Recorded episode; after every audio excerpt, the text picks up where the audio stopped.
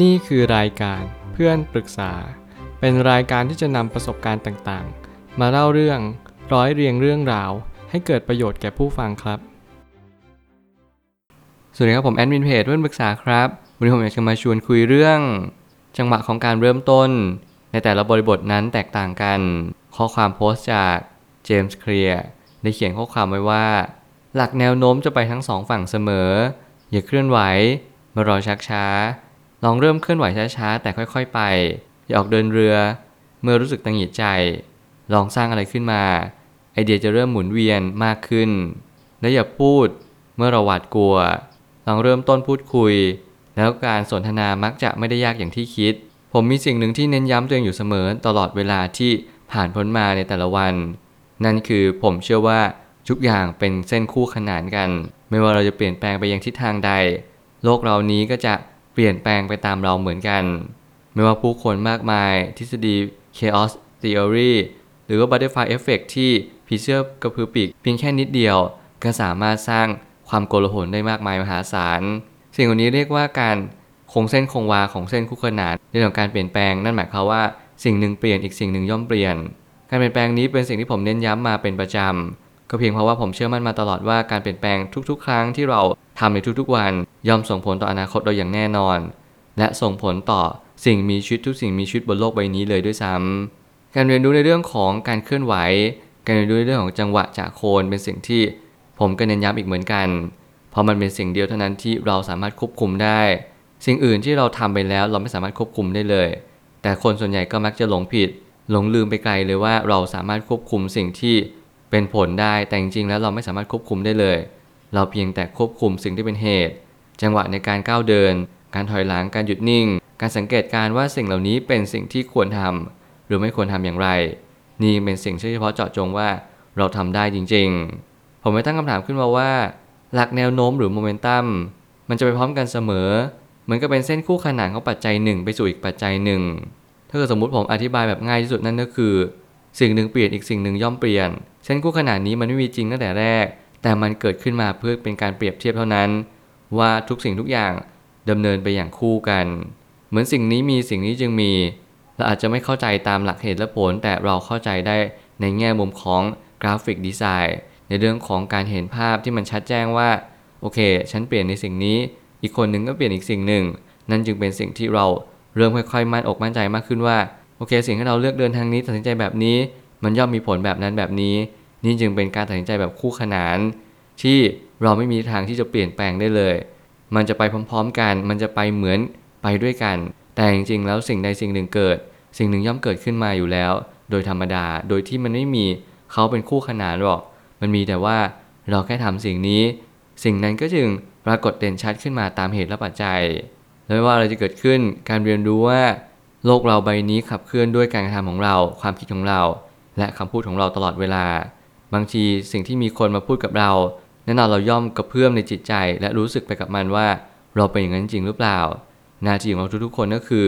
ประเมินตัวเองสอบทานตัวเองอยู่เนืองๆและเราจะรู้ว่าคนที่เขาพูดกับเรานี้ มันเป็นจริงมากน้อยเพียงใด ถ้าเราเริ่มต้นทำบางสิ่ง มันจะมีทั้งความรู้สึก อารมณ์ ความคิด รวมไปถึงจิตใจที่เรากำลังสับสนว่า เริ่มต้นดีหรือไม่ดี ในการเดินเรือนั้นผมเชื่อว่า ถ้าเกิดสมมติวันนี้มีมรสุมวันนี้ดูถ้าทางมันไม่ค่อยดี มีความรู้สึกตังหิดใจ ผมเชื่อว่าคาว่าตังหิดใจนี้ มันสะท้อนได้หลายสิ่งเลยนั่นก็คือเซนส์ของเราสัญญาณเตือนของเรา ผมพูดประจำว่าสัญญาณใดที่เน้นย้ำมากกว่า 2 รอบ เราไม่ควรเพิกเฉยอย่างเด็ดขาด นี่ยังเป็นเซนส์ที่ควรจะน้อมนำมาพิจารณาอีกรอบหนึ่งว่า เราควรจะตัดสินใจอย่างไรในวันนี้ การเดินเรือก็เช่นเดียวกัน รวมไปถึงในแง่มุมอื่นบริบทอื่น การตัดสินใจเลือกคู่ครอง ก็เป็นสิ่งที่เราต้องใช้เซนส์อีกเหมือนกัน การตัดสินใจในเรื่องของการลงทุน ลงแรง รวมไปถึงตัดสินใจการเปลี่ยนแปลงเมเจอร์อีเวนต์ต่างๆ เราก็จำเป็นจะต้องใช้ความรู้สึกที่เราใช้เซนส์เนี่ยเข้ารวมด้วยเสมอ นี่เป็นสิ่งที่เน้นย้ำว่าเราต้องเปลี่ยนแปลงเรื่องนี้ให้มากขึ้นและเราจะฝึกฝนได้อย่างแม่นยำทุกบริบทมีจังหวะของมัน เช่น การพูด การออกจากบ้าน และการเคลื่อนไหว ถ้าเราทำผิด มันก็มักจะผิดพลาดไปไกลได้ ถ้าเกิดสมมติผมพูดในแง่มุมความผิดพลาดในบริบทนี้นั่นก็คือ ความผิดพลาดในเรื่องของสิ่งที่มันควรจะเป็น เวลาที่เราใช้ชีวิตเราจะมีกรอบกรอบหนึ่งที่เราดำเนินทุกวันนั่นก็คือ เราต้องการที่จะมีความสุข แต่แล้วการที่เราจะมีความสุขได้นี้ มันไม่ได้แปลว่ามันจะต้องมีความสุขแบบที่เราต้องการเสมอไปแน่นอนกรอบที่เราคิดเรื่องความสุขนั้นมันอาจจะดูแคบ แต่จริงๆโดยนัยยะของความสุขนั้น มันกว้างมากๆ มันไม่ได้จะระบุเจาะจงเลยว่าความสุขจะต้องเป็นในรูปแบบนี้ มันมีหลายครั้งที่ถึงแม้เราตั้งใจว่าเราจะหลีกเลี่ยงความทุกข์ มันก็จะมีความทุกข์เข้ามา และถึงแม้ว่าเราจะหลีกเลี่ยงปัญหาที่มันเกิดขึ้นกับเราในวันนี้ มันก็ยังคงเกิดขึ้นเองตามธรรมชาติ นี่เป็นสิ่งที่เกินวิสัยของเราหรือเปล่า เราไม่สามารถนึกตึก หรือตั้งใจได้ว่าวันนี้ฉันจะไม่เจอความทุกข์ บางสิ่งบางอย่างไม่สามารถตั้งใจได้ นั่นจะเป็นสิ่งผมกำลังจะสื่อว่าความผิดพลาดบางอย่างที่เรา ทำมันทุกๆวัน นั่นคือเราไม่รู้เหตุและผล เราไม่รู้จักตัวเอง และเราไม่รู้จักสิ่งแวดล้อมรอบข้างเราเลยว่ามันเป็นอย่างไร นี่เป็นการกรอบให้ชัดแล้วว่าความผิดพลาดของเราที่เกิดขึ้นทุกๆวันนั่นก็คือ การตั้งใจไว้ผิด แล้วก็มีการวางใจไว้ผิดเหมือนกัน นั่นก็จึงเป็นเหตุผลว่าเราไม่สามารถเปลี่ยนแปลงสิ่งรอบข้างได้ แต่เราเปลี่ยนแปลงภายในจิตใจได้ ในแง่มุมของการที่เรามาปรับปรุง เริ่มทำให้มันถูกต้อง ลดความผิดพลาดลง ปัญหาก็จะลดลงตามไป นั่นจะเป็นเหตุผลว่าทำไมถึงมีความสุขมากขึ้นทำไมถึงมีปัญหาน้อยลง เพราะเราเริ่มวางใจไว้ถูกแล้วนั่นเองคำเตือนบางอย่าง หรือสัญญาณเตือนบางจุด เราก็ต้องเงี่ยหูฟังไว้บ้าง ไม่ใช่ว่าเราจะปฏิเสธทุกสิ่งอย่างแล้วเดินหน้าไปอย่างมุทะลุ แน่นอนทุกอย่างถ้าเกิดสมมติเราใช้ชีวิตเหมือนประมาณว่า เป็นวันนี้เป็นวันสุดท้ายที่เราจะทำได้ เราจะทำมันอย่างตั้งใจและดุดันเกินไป ผมเชื่อว่าเราอาจจะเผื่อใจไว้นิดนึงว่า วันพรุ่งนี้ก็ยังสามารถทำได้อยู่ ในกรณีนี้ไม่ได้หมายความว่าให้เราใช้ชีวิต เหมือนประมาณว่าเรารอคอยแล้ววันพรุ่งนี้ยังมีอยู่ แต่ทุกๆ ครั้งที่ตัดสินใจใจเย็นๆไม่ต้องรีบ วันนี้ผมยังเชื่อว่าเราอาจจะตัดสินใจอะไรเร็วเกินไปโดยที่เรายังขาดการคิดพิเคราะห์ และเราก็ไม่สามารถที่จะเข้าใจสิ่งนั้นได้อย่างแท้จริงระยะเวลานี้จะเป็นตัวตอบโจทย์ที่ดีที่สุด มันทำให้เรายืดเวลาออกไปแล้วเราจะเห็นตัวเองว่าเราควรทำสิ่งใดในณวันนี้และเวลานี้จริง ๆ สัญญาณเตือนอาจจะมาย้ำเตือนว่าวันนี้อาจจะยังไม่ใช่ สัญญาณเตือนบางอย่างที่เกิดขึ้นกับจิตใจ ความคิดของเราความรู้สึกของเรา หรือสิ่งใดก็ตามที่มันเกิดขึ้นกับเรา เราจงสับตาฟังให้มากที่สุด และเราจงเรียนรู้วันนี้อาจจะเป็นสิ่งที่ไม่ควรทำและควรเลื่อนออกไปก่อน การเลื่อนออกไปก่อนนี้ไม่ใช่เป็นสิ่งที่เราเป็นการผัดวันประกันพรุ่ง แต่มันเป็นเหมือนกับการที่เราบอกตัวเองแล้วว่าเราจะไม่ทำในสิ่งที่ไม่ควรทำในวันนี้ สัญญาณเตือนหรือเซนส์เรา ผมเชื่อว่ามันอาจจะมีความผิดพลาดบ้าง แต่ส่วนใหญ่แล้ว 99%ไม่ผิดพลาด มันมักจะมาย้ำเตือนเราว่าเราควรเปลี่ยนแปลงเพื่อบางสิ่ง การหยุด การดูจังหวะ การรอคอย เป็นส่วนหนึ่งของโชคชะตา และเป็นส่วนหนึ่งของชีวิตว่า เราจะทำสิ่งนั้นได้ดี หรือว่าเราอาจจะทำสิ่งนั้นไม่ได้เลย การสังเกตตัวเอง การรู้จักตัวเอง ผมเน้นย้ำเป็นประจำเพื่อให้เราเรียนรู้ว่า วันนี้เราควรทำสิ่งใด การเปลี่ยนแปลงบางสิ่งมันย่อมเกิดขึ้น แต่วันนี้อาจจะไม่ใช่เวลาของเรา รอคอยก่อน การพูดบางจังหวะอาจจะต้องดูจังหวะจากโคนให้มากขึ้น แน่นอนว่าถ้าเกิดสมมติเราต้องการเตือนด้วยความรัก เราก็ต้องหาจังหวะให้มันดีที่สุด แน่นอนว่าการทะเลาะกันมันย่อมเกิดขึ้นมา ในเวลาที่เราพูดตรงๆแต่เกิดสมมติผลลัพธ์มันดีมากกว่า เราก็ต้องกล้าทูสีดึงดัน ผมมักจะพูดแบบนี้เป็นประจำเพื่อให้เราเรียนรู้ว่า เราต้องดูบริบทจังหวะ สถานการณ์และสิ่งที่มันส่งสารไปเนี่ยมันมีความหมายมากกว่า ที่เราจะเก็บเงียบเอาไว้หรือเปล่า ถ้าเกิดสมมติผลลัพธ์มันออกมาดีเยี่ยมกว่า ผมเชื่อว่าการประเมินนี้เป็นการประเมินที่ดีเยี่ยม และนำมาซึ่งผลลัพธ์ที่ดีที่สุดในชีวิตของทุกๆ คน การเรียนรู้อย่างนี้เพื่อให้เราเข้าใจตระหนักรู้ว่า ไม่มีสิ่งใดที่จะดีหรือแย่โดยส่วนเดียว ทุกอย่างมีดีมีแย่ในตัวของมัน การเริ่มเร็วก็ดี การเริ่มช้าก็ดี การเริ่มวันไหนก็ตาม ผมเชื่อว่ามันเป็นสิ่งที่ดีที่สุด ขอให้เรามั่นใจว่าวันนี้เป็นวันที่ดีที่สุดที่เราเริ่มต้นและต้องทำมันอย่างต่อเนื่องจริง ๆ อย่าลดละเลิกกลางคัน เพราะมันไม่มีความหมายเลยถ้าเราเริ่มต้นแบบนี้ เราก็จะยุติทุกสิ่งทุกอย่าง ไปโดยปริยาย นี่ยังเป็นเหตุผลว่าเราต้องเปลี่ยนแปลงตัวเองตั้งแต่วันนี้ เรียนรู้ที่จะเข้าใจตัวเอง และทุกอย่างจะดีขึ้นเอง สุดท้ายนี้